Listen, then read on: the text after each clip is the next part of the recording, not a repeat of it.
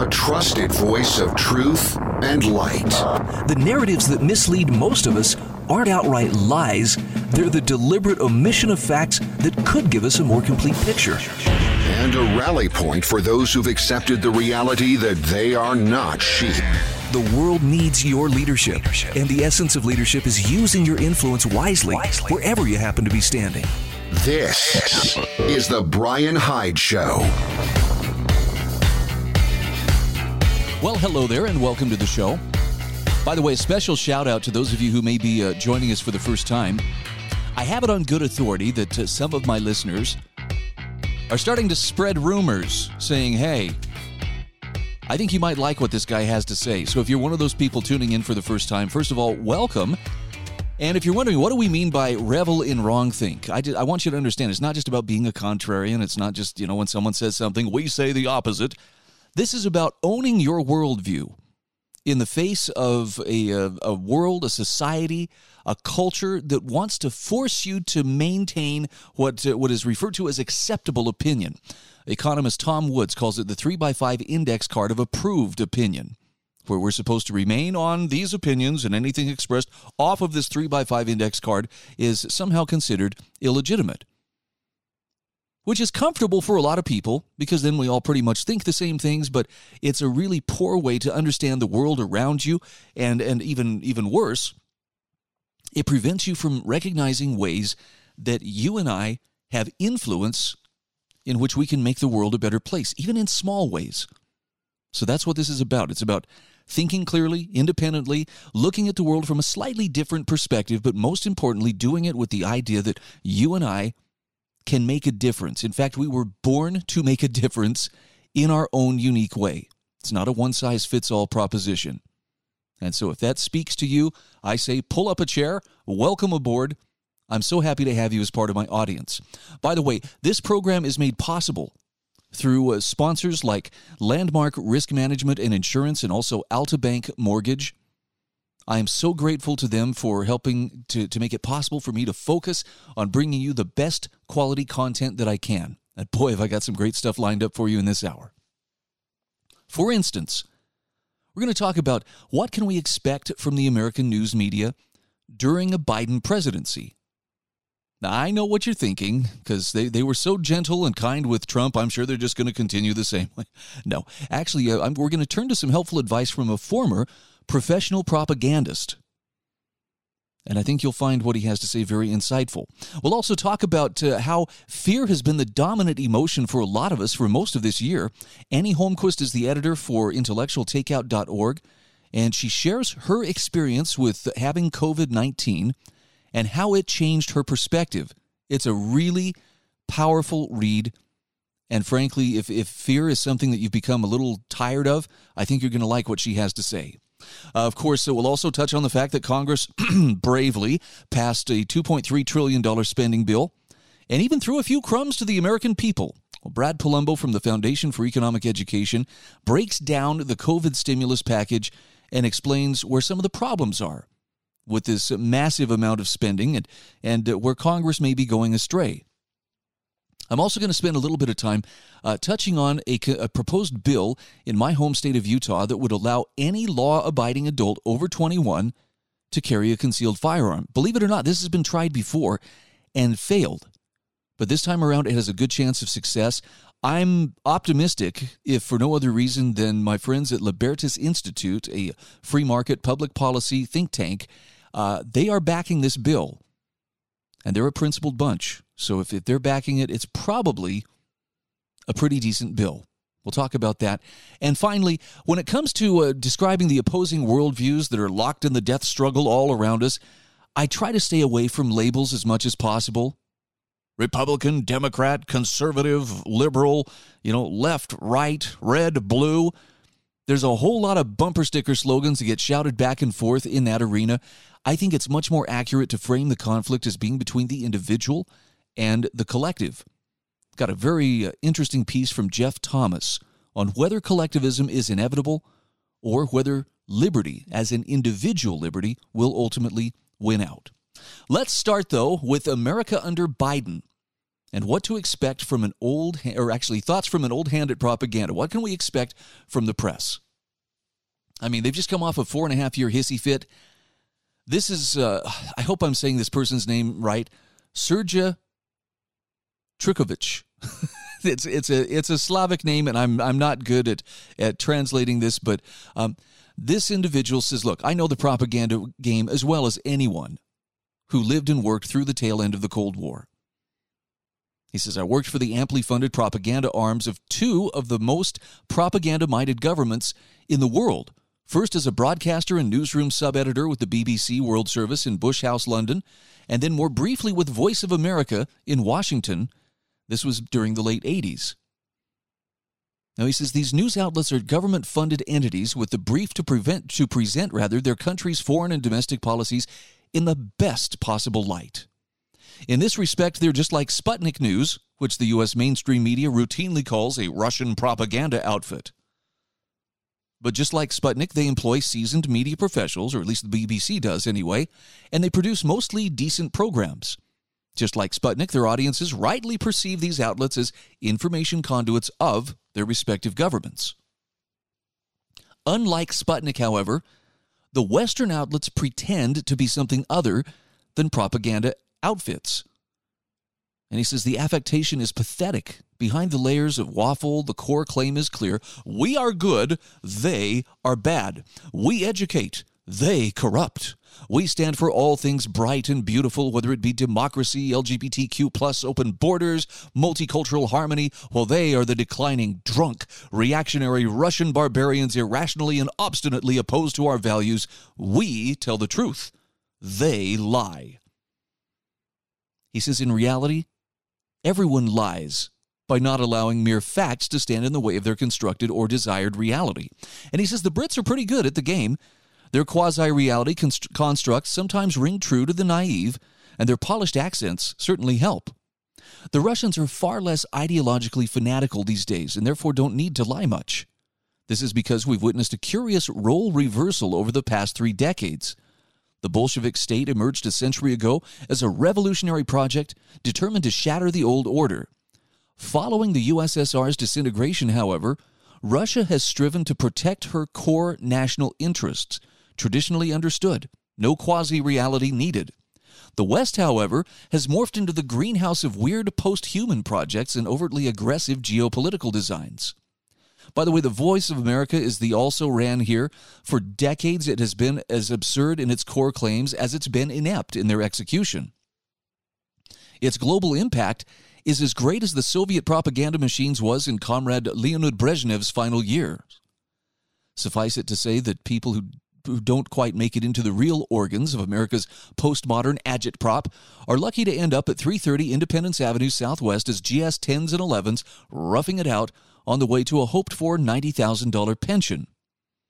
The last and most important point is that Sputnik, as well as Russia Today with its 300 million audience, have given me a platform to say what I think when asked and continue to do so. That can no longer happen ever in the Kremlin on the Potomac or New York or in their Stalinoid media clones across the nation.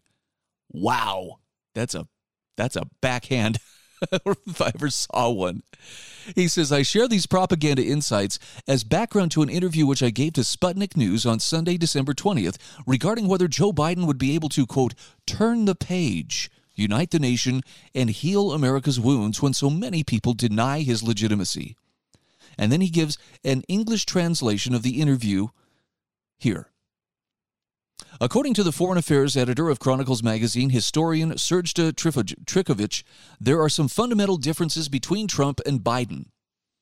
First of all, the mainstream media machine will be wholeheartedly behind Biden's team. All along, they have acted as an, as an integral, symbiotic whole. The same media machine has denied Trump's that same media machine has denied Trump's legitimacy every step of the way while covering up scandals concerning Hillary Clinton's servers and emails and the shady business dealings of Biden's son Hunter. That machine has treated all claims of irregularity in the presidential election as baseless fibs, and it has acted as an inseparable arm of the Biden campaign. Had it been otherwise, Had there been accusations by Democrats that the GOP was manipulating the election process, there is no doubt that the New York Times, the Washington Post, CNN, and others would be extremely diligent in not leaving a single stone unturned, Trikovich says. In addition, our interlocutor says, Donald Trump, unlike Biden, did not have the deep state on his side. Now, I have to pause there only because I'm coming up on a break it's fascinating to hear from somebody who's actually worked within the ministry of truth. And so I'm, I'll, I'll, share the rest of this interview with you in just a few moments. Please stay with us. If you want to check out the show notes, by the way, you will find a link to this article on intellectualtakeout.org. Go to thebrianhydeshow.com. Look for the show notes for Wednesday, December 23rd. We'll be back in just a moment.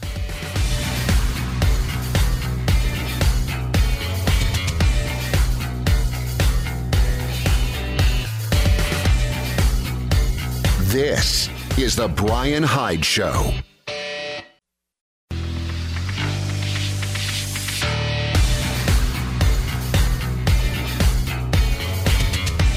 This is The Brian Hyde Show. All right, welcome back to the show. We are talking about uh, thoughts on what the American media will be like under under Biden.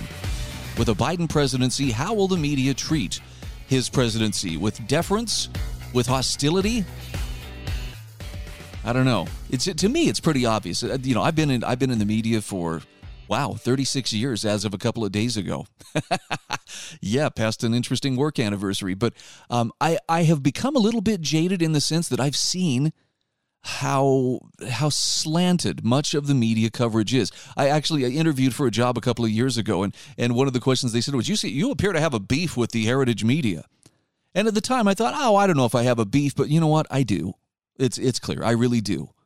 And it's it's not so much that they're outright liars as uh, they distort or they omit for the purpose of distortion, and that troubles me because it, it, it, presumes that you and I are little children who cannot handle truths that haven't been spoon fed to us by blow dried and very, very slick spinmeisters.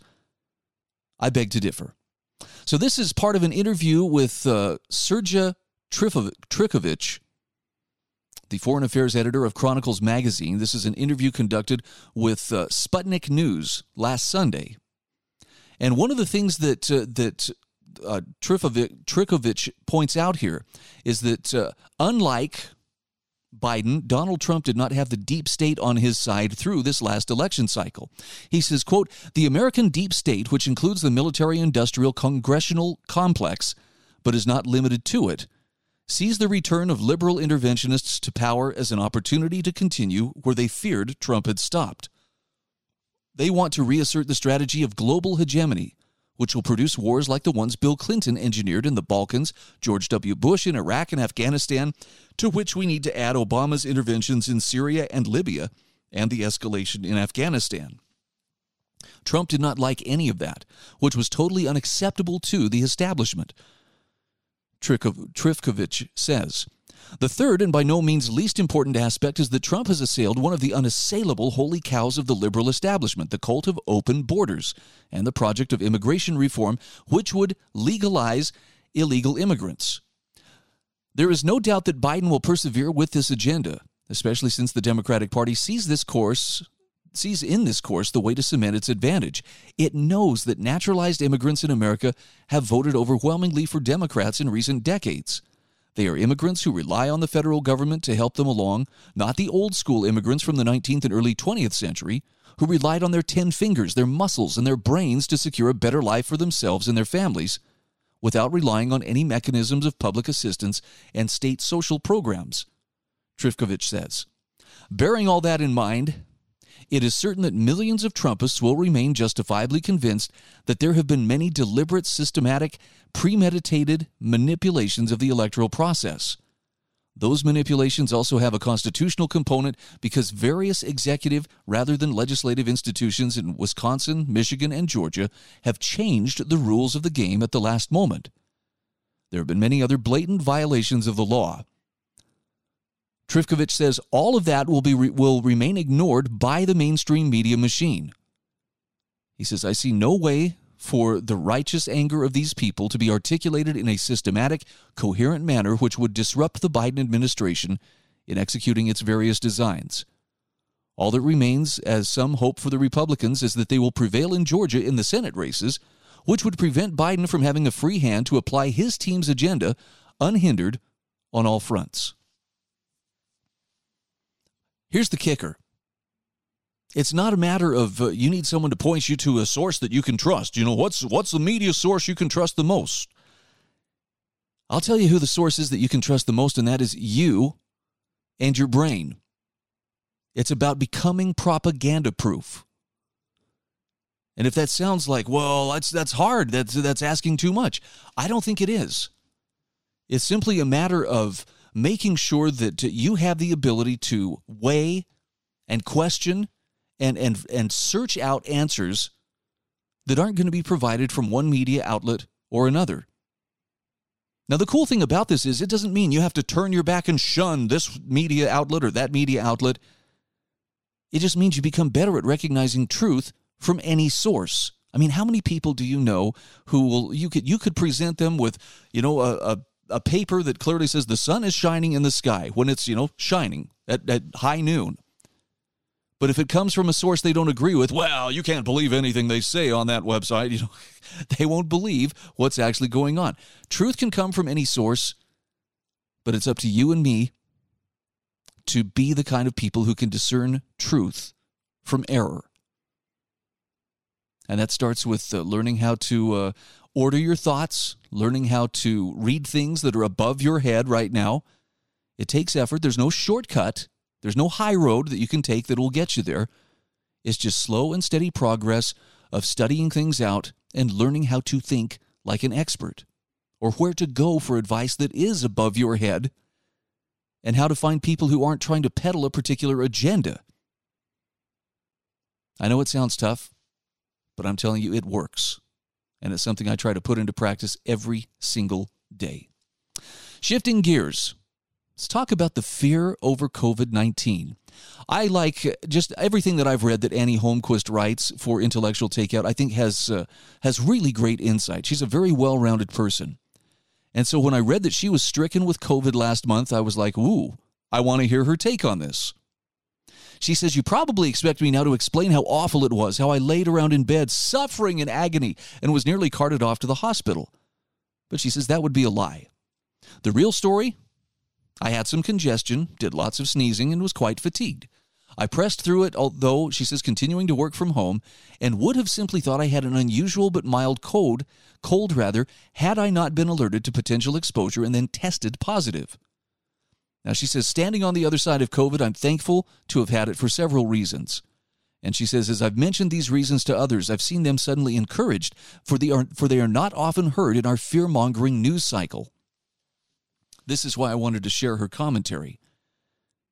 Because among the beefs that I have with the heritage media is that uh, they more and more resemble a fear delivery system than a factual platform of which we can get to information to better understand our world.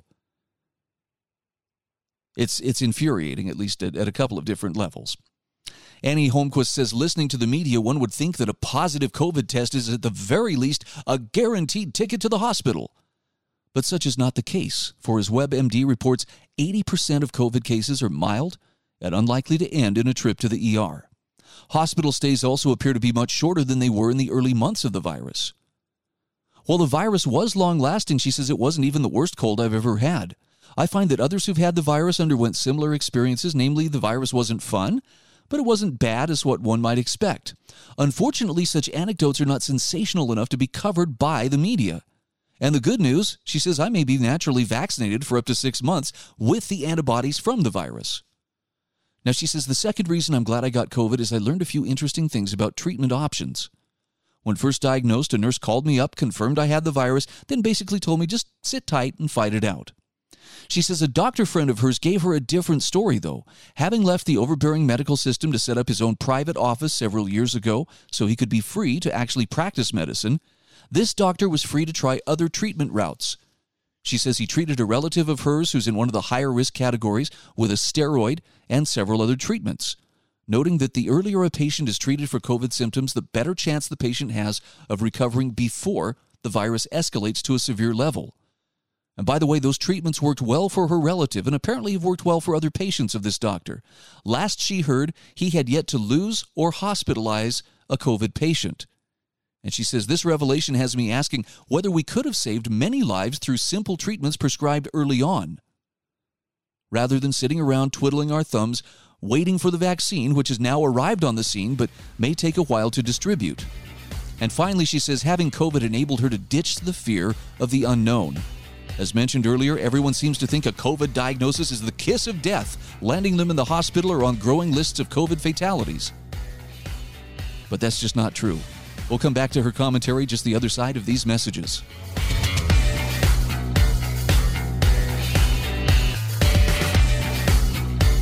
This is The Brian Hyde Show.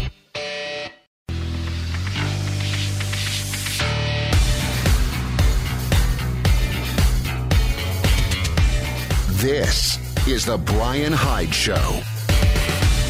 Hey, once again, welcome back to the show. I'm sharing with you a commentary from Annie Holmquist, who is the editor of intellectualtakeout.org. And apparently, she had COVID a few weeks ago and survived and is sharing some of her insights. One of the things she points out is the fear of the unknown was taken away once she had it because it really wasn't that big of a deal. Yes, it can be severe, but she says, look, the fatality rate really isn't all that bad for a large portion of the population. At least 99.95% of people under 70 survive the infection. And that figure is just 95% for those 70 and older. That's according to the Wall Street Journal. And she actually posts a chart from the CDC which shows how that shakes out. And then she asks, why are we so afraid of this virus if the chances of survival are so high? And I think that's a fair question. And I would follow it up with why is why is there such a, a, a, deliberate effort to make us fearful, whether it's on the part of the media, which is reporting on it, or on the part of politicians and bureaucrats who I don't know what they're doing, trying to justify their existence or otherwise trying to stampede us into whatever corral they've prepared for us. Annie Holmquist says fear is infecting more Americans than the virus. For months, we've sat in our homes, shied away from others, and listened carefully to the diktats of experts who tell us exactly what to do to prevent the virus's spread. But she says the trouble is they don't have any clearer view of reality than we do and often they seem to deliberately overlook statistics like the ones that she shows in her article. She says, in all likelihood, they too are giving into fears of what the virus could do to them, not only in terms of their personal health, but in terms of their political careers. And she says, I'm not de- denying the virus can be dangerous. It is. She says, I happen to know two older adults who sadly passed away from COVID, just as I was forming the idea for this article. So I'm not oblivious or callous to the ravages of the disease. She says, What I am denying, however, is the need to live in a fearful bunker mentality. Such a mode of living is not healthy for anyone, especially not Americans, who are supposed to be living in a free, self governing society. Thomas Paine described our time well when he wrote in The Rights of Man freedom had been hunted round the globe, reason was considered as rebellion, and sl- the slavery of fear had made men afraid to think. She says Paine's prescription for fear, however, is truth. But such is the irresistible nature of truth that all it asks and all it wants is the liberty of appearing. And she says, That's why I present you with some tidbits of truth that I learned from my stint with COVID, hoping that, that like me, you too will take heart and press forward into the next year with more hope and less fear. And I applaud Annie Holmquist for sharing that experience, and I, I agree. It doesn't mean you're not taking things serious. It doesn't mean that you're a, a science denier, that you're, you're some kind of a, a miscreant who's just, you know, caring about your financial bottom line. It just requires some perspective. And that's something that is not encouraged or um, appreciated by much of our news media, and certainly not the politicians who seem determined to get us under their control. All right, going to shift gears again and let's talk about the uh, new stimulus package. Hey, hey, 600 bucks. And my understanding is Trump is, I don't know if he's just negotiating, but Trump shot it down and said, I'm not going to sign that bill. $2.3 trillion in spending. 900 million of that is uh, is presumably going to go to COVID relief. And you know, there's a lot of emails circulating and there's circulating right now, and there's a lot of different uh, sources that are saying, "Look at all this! Look at all this pork in there." I have not read the bill, so I can't I can't say that I've verified this for myself. But it's 5,500 plus pages. I mean, it's it's a massive bill. You don't even carry that in in a folder. You have to wheel it along on a dolly through the halls of the, the, the nation's capital and it's you know it's it's you know probably i don't know 60 80 pounds of paper that's a huge package. And the worst part of all is most of that money is going for some very interesting causes. If if the reports are correct brad polumbo for the foundation for economic education breaks down some of the more glaring problems with the new covid stimulus package. He says after months of backroom negotiations and lobbying leaders in Congress have finally reached an agreement on a second COVID 19 relief bill. Now, the $900 billion that we're talking about here is part of a larger spending package, but this is specifically for COVID relief. He says, Here's a brief overview of what's in the behemoth package and a breakdown of many of the glaring problems. And I trust that Brad's a fact checker, so I think you can pretty well hang your hat on these. Key provisions $600 quote stimulus checks for American adults who earned less than 75,000 in 2019 with additional $600 per household for each child. A federal $300 a week add-on to existing state-level unemployment benefits and a renewal of provisions that expanded unemployment to new groups such as gig economy workers. $325 billion in grants and loans for businesses largely funneled through paycheck protection program established in the first stimulus effort. Other provisions an extension of the federal government's legally dubious and sweeping eviction moratorium. $82 billion in funding for schools, mostly for public schools and universities. 69 billion to states for vaccine distribution and COVID 19 contact tracing. Now, this package notably does not include a large general bailout for state and local governments, a Democratic priority, or a COVID 19 liability shield for businesses, a GOP priority. And he has a graphic here from the Wall Street Journal which neatly visualizes where most of this nearly trillion dollars in additional taxpayer money is ostensibly going to go. It's pretty interesting to see it with your own with your own eyes. Brad Polumbo says, What I've outlined above gives you a good idea of what's in the package, but he says, to be clear, this is nowhere near an exhaustive list of what's in the bill. The final legislation is likely to be hundreds, if not thousands, of pages long. And he says this brings us to the first glaring problem with this new relief effort. As Representative Justin Amash has publicly lamented, it wasn't properly debated or amended by Congress. It was negotiated in backroom meetings by the leadership from both party establishments. Why does this matter? Well, he says, remember that Speaker of the House Nancy Pelosi tried to slip $350 million for the 50 richest zip codes in America into an earlier version of a second stimulus bill, mostly for rich liberal cities. We cannot trust politicians to dole out nearly a trillion dollars in the dark. Unfortunately, many members of Congress will vote on the package without actually having read it in its entirety. He has a tweet here from uh, from Justin Amash. Congress agreed, according to the New York Times.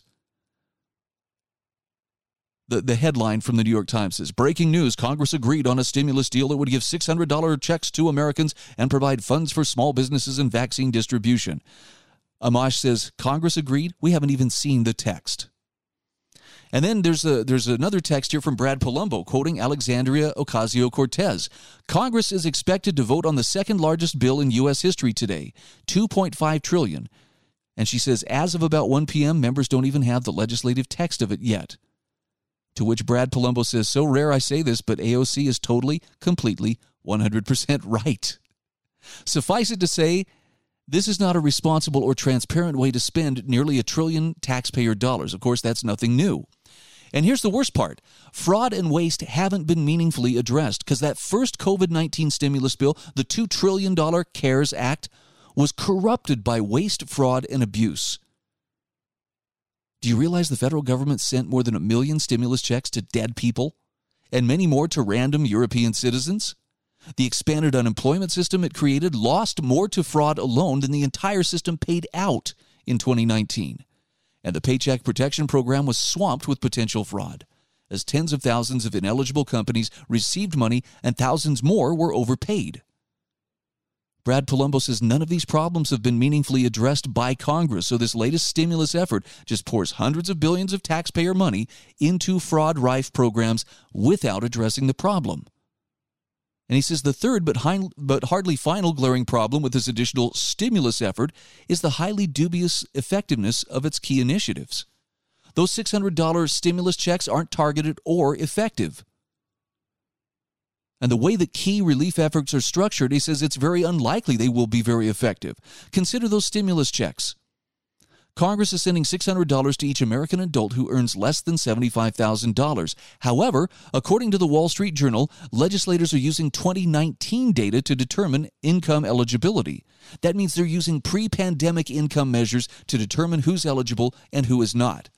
So, millions of people who lost their jobs or livelihood due to COVID 19 lockdowns will not receive checks because they did well in 2019. Meanwhile, many billions of people who haven't had their incomes disrupted and can comfortably work from home will receive taxpayer funded relief checks. Yeah, that's right. The aid is not targeted at all to go to those who actually need it. But these checks are expected to stimulate the economy by boosting spending. He says the Keynesian notion that consumer spending drives the economy is false. We'll actually come back to this. He's got a great example of this. We'll uh, pick it up just the other side of the break.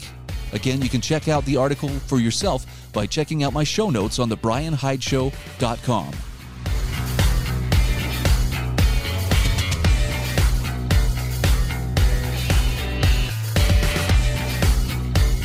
This is the Brian Hyde Show.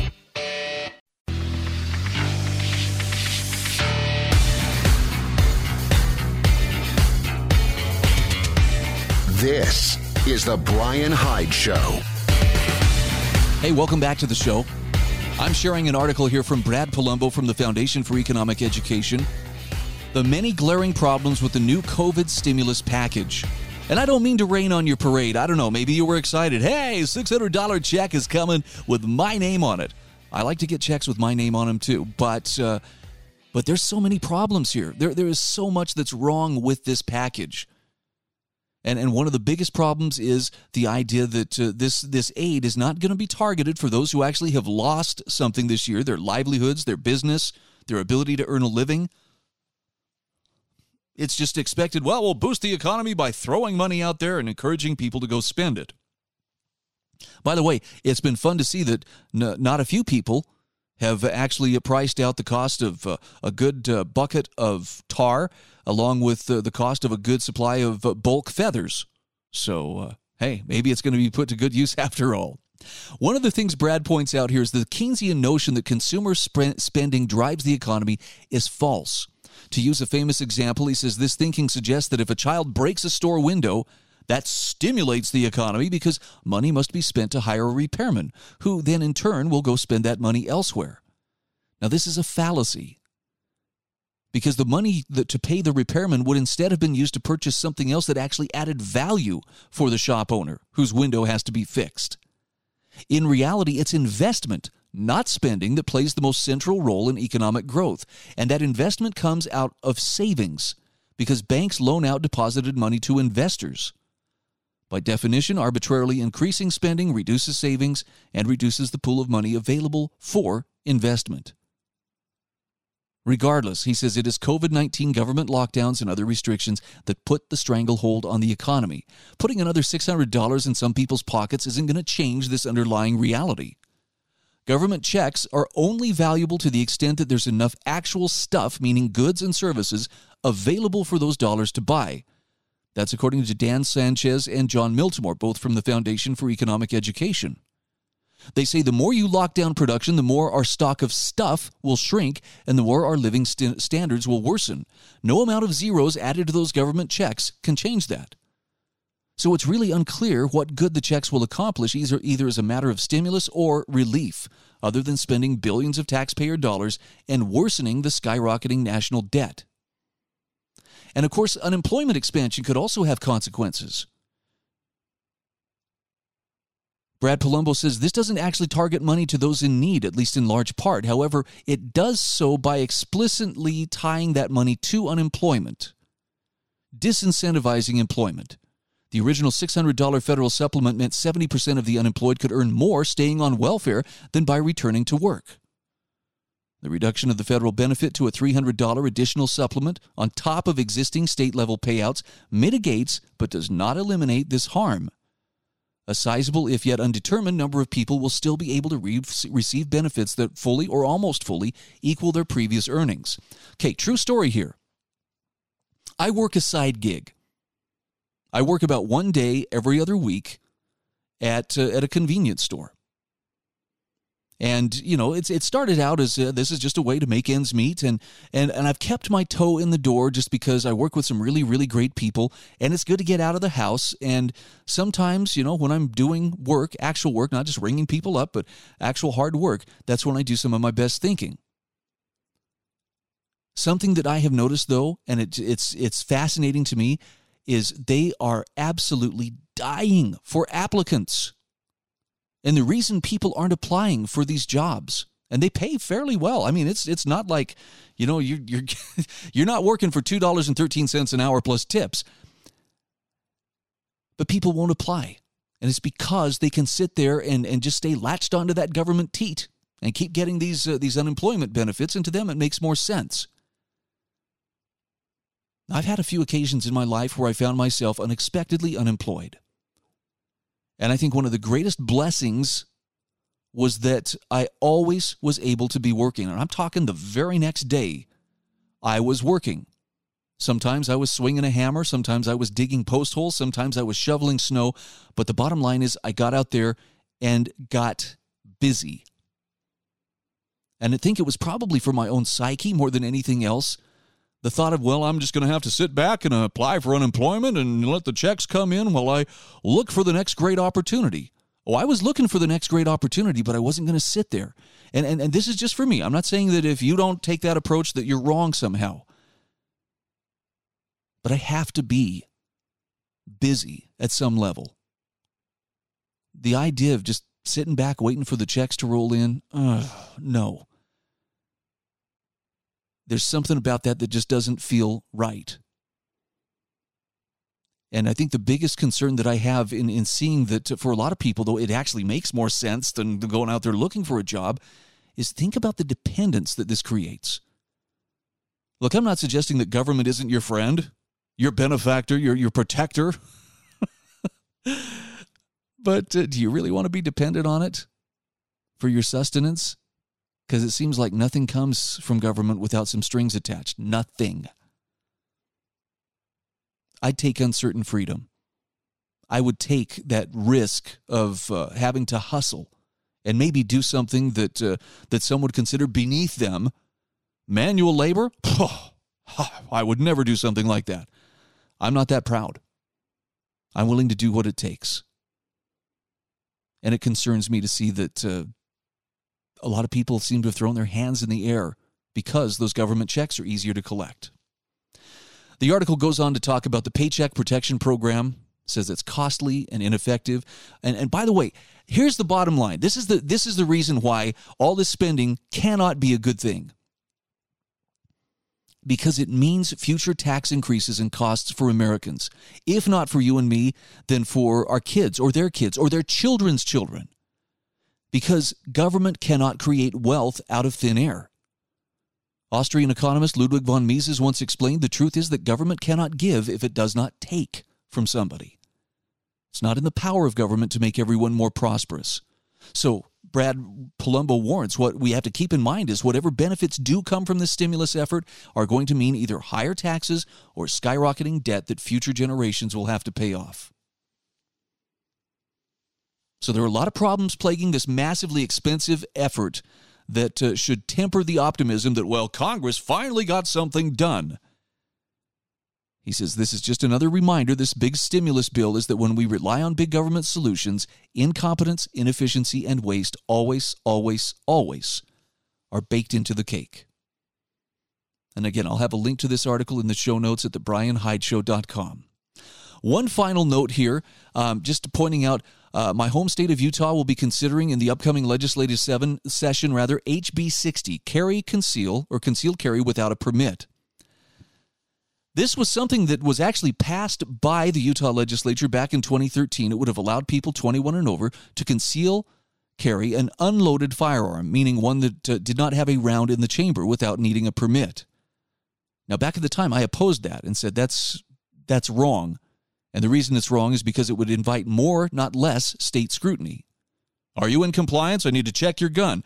You know, whereas uh, otherwise, you know, you could carry openly or you could carry, you know, concealed. Um, ideally, it shouldn't be anybody's business. If your behavior is peaceful, nobody should be concerned at all. There have been three different bills introduced since 2013, but these bills never obtained a vote because Governor Gary Herbert, for whatever reason, said, I will veto them. But now, HB 60, sponsored by Representative Walt Brooks, exempts lawful firearms owners 21 and up from having to obtain a permit in order to conceal carry their firearm in public. Ideally, that age should be reduced to 18, that of a legal adult. But this bill, according to Libertas Institute, is an important protection of the right to keep and bear arms, and the government's permission should not be needed to exercise a fundamental right. I happen to agree.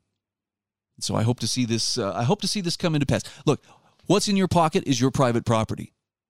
What's on your hip is your private property, and as long as your behavior is peaceful, it ain't nobody's business. That's the way it ought to be. Thanks again for joining me here on the Brian Hyde Show. Again, I will encourage you, if, if this is your first time around, please subscribe to the podcast. Consider becoming a, a, a subscriber. Consider becoming a donor. You can do so through Patreon. You can do it through my, my podcast platform on Anchor as well. Uh, five bucks a month. Every dime that I receive from my listeners goes towards keeping me focused on getting you the best quality content. I do work a side gig again one day every other week but I like to focus my efforts on bringing the best possible information I can to my audience. And I appreciate appreciate great sponsors like Altabank Mortgage and also Landmark Risk Management and Insurance for helping to make that possible. If you uh, have any desire to do business with them, you can find their links at the bottom of my show notes at thebrianhydeshow.com. Contact them, tell them thanks for sponsoring the program, and if you need what they have to offer, or you know somebody who does, point them in the right direction. Go do business with them.